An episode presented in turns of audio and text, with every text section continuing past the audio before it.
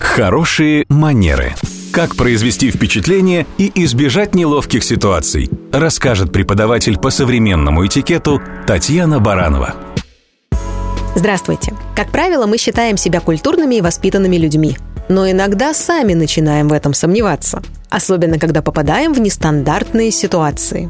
Так мой знакомый недавно вернулся из Китая и с удивлением и смущением рассказал про свой культурный конфуз.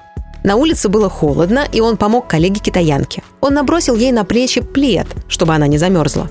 Но дама оскорбилась. Дело в том, что в Китае категорически неприемлемы прикосновения между малознакомыми людьми. Тем более, если незнакомец-мужчина прикоснулся к женщине. Да еще и фактически приобнял ее, пока укрывал пледом. Для представителей этой страны такой жест – настоящее посягательство на честь и достоинство дамы.